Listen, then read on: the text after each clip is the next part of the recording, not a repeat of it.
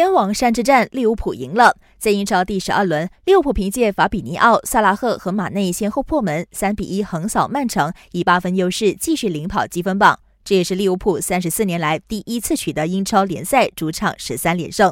经过这一战，曼城跌到了第四位，未免形势严峻。同城死敌曼联则三比一绝杀布莱顿，升上第七名。美中不足的是，他们家的中场麦克托米奈在比赛中受伤，情况暂时不明。另一边的狼队二比一战胜阿斯顿维拉，排名第八。